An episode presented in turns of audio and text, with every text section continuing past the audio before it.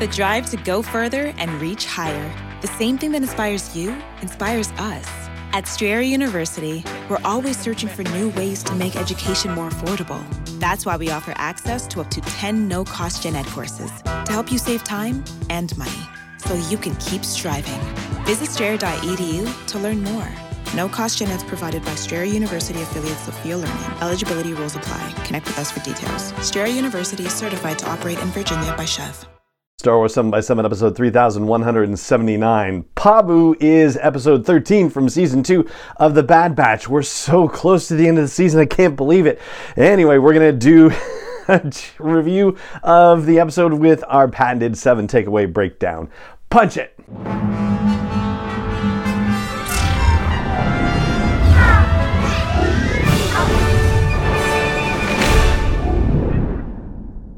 Hey, Rebel Rouser. I'm Allen Voivod, and this is Star Wars 7 by 7 your daily dose of Star Wars joy.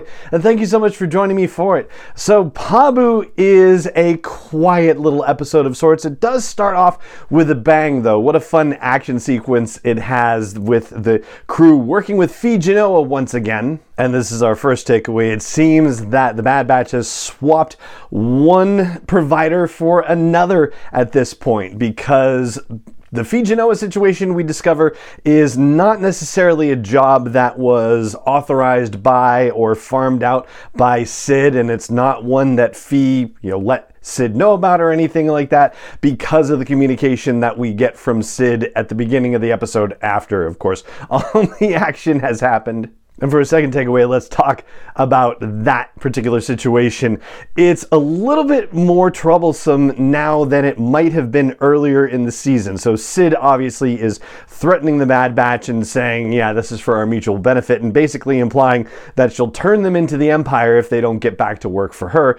But while Admiral Rampart had been in charge of stuff going on with the clones and getting the Imperial military up and running, it would have been a good thing at that point if Cid had tried to turn the Bad Batch into him because he wouldn't have wanted to hear it and he probably just would have terminated Cid. So, yeah, obviously there are downsides to that situation, but for the Bad Batch, it would have been good because Rampart was trying to cover up the survival of the Bad Batch. That, of course, is no longer the case with Rampart taking the fall for the machinations that were happening with clones and the Imperial military back in the season 7 and 8 mid season bonanza. So, yes, Cid is actually potentially dangerous to them, and it seems like ghosting her is not the greatest way to have gone about things, but that's exactly what the Bad Batch seems to have been done based on what Cid's message is like.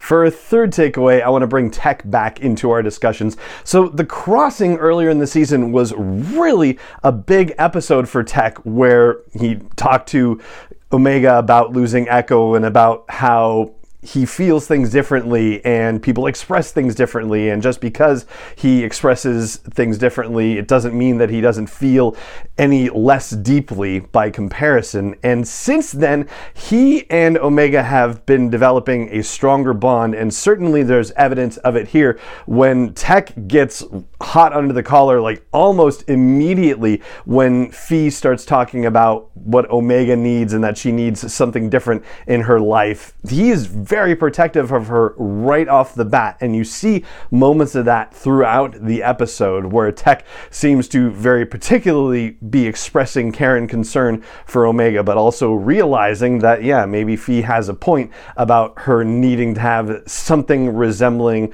a normal life and normal experiences with normal friends her age. For a fourth takeaway, let's talk about Phee Genoa. Wanda Sykes is certainly having a great time voicing this character. And gosh, I'm actually at the point where I believe Phee Genoa in the sense that. you know, she's been described as a pirate, but she describes herself as a liberator of ancient treasures, right? So, what she's doing on Pabu, recovering artifacts from people who have been refugees for various reasons from the Clone Wars to what's going on with the Empire, and bringing pieces of their cultural and social history home to them on Pabu, I'm actually starting to believe that Genoa might be exactly who she says she is, that she might be a legit good person in this world. Certainly, she is a scoundrel, of course, but I have a feeling that she might be able to be trusted by the Bad Batch, and that is a rare thing indeed to find in this galaxy. For a fifth thing, let's talk about the sea surge that happens. You know, this is one of those things where suspension of disbelief comes in, right? Like, there hasn't been a sea surge in more than three decades, and it just so happens to happen the one day that the Bad Batch shows up on Pabu. I mean, what are the chances, right? But I gotta tell you, I've been through a lot of earthquakes from when I grew up in Southern California. I've been through the Sylmar quake, the Whittier quake, the Landers quake, the Northridge quake, and I'd be lying to you if I didn't tell you that when I go out to Los Angeles, anytime I do, and that includes my most recent trip out for Celebration Anaheim last year, it always goes through my head. Gee, it's been X amount of years since the Northridge quake, and there hasn't been a really big one in LA since. I wonder if it's going to happen while I'm out in California. Like, it always goes through my head. So, for me at least, there's not much disbelief to be suspended. I can totally buy into the situation happening. And I gotta say, the folks working on the animation for The Bad Batch this season are really doing some amazing stuff with the tsunami that happens in this episode, with the avalanche that happened in the previous episode, The Outpost. The work that they're doing is just beautiful and stunning. It is a step up from anything that they've done in the past. For a sixth thing, we'll talk about the respite that Hunter decides they're going to take on Pabu and stay for however many rotations it takes to help the people rebuild Lower Pabu. And, you know, several rotations to rebuild. I think it's going to be a few more than several rotations, quite honestly. And I don't know if the Bad Batch is going to be around for all of it, quite honestly, because we've only got three episodes left and we know stuff is brewing with Crosshair and a plot to get a hold of Omega somehow. So, yeah, all of that has to get put in motion. And I do think about the Phantom Menace and about how the Naboo were sending broadcasts out to try and find Queen Amidala so that way, you know, they could make contact somehow and, you know, the death troll's catastrophic from Sio Bibble, you know, that one, right? And Obi-Wan telling them, like, it's a trick, don't send any transmission, don't reply, but there was still a trace done where they could find out where she was and send Maul to Tatooine, okay? Right? So I'm wondering if they're going to be able to find the Bad Batch somehow by establishing some sort of communication to Genoa with Pabu. I don't know, but something's going to happen that's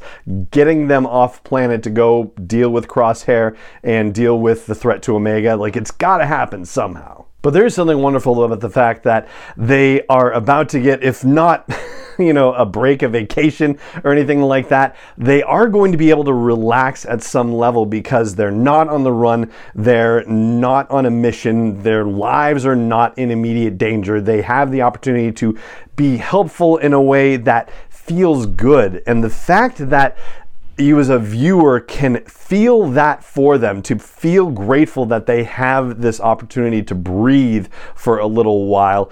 That's a testament to the writing team and to the acting by D. Bradley Baker and by Michelle Ang.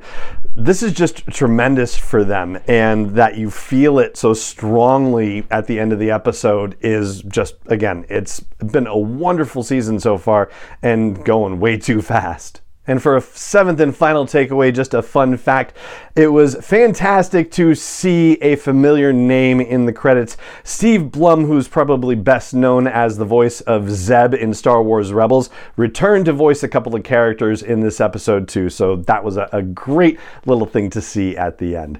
And that's what I've got for you on our seven takeaway breakdown of Pabu, which is episode 13 from season two of The Bad Batch. And that's going to do it for this episode of the show. It just remains for me to say thank you so much for joining me for it as always. And may the force be with you wherever in the world you may be. Star Wars 7 by 7 is not endorsed or sponsored yet by Lucasfilm Limited, Disney, or 20th Century Fox, and is intended for entertainment and information purposes only. Star Wars, the Star Wars logo, all names and pictures of Star Wars characters, vehicles, and any other Star Wars related items are registered trademarks and/or copyrights of Lucasfilm Limited, or their respective trademark and copyright holders. May the force be with them. All original content is copyright 2021 by Star Wars 7 by 7 We hope you love it.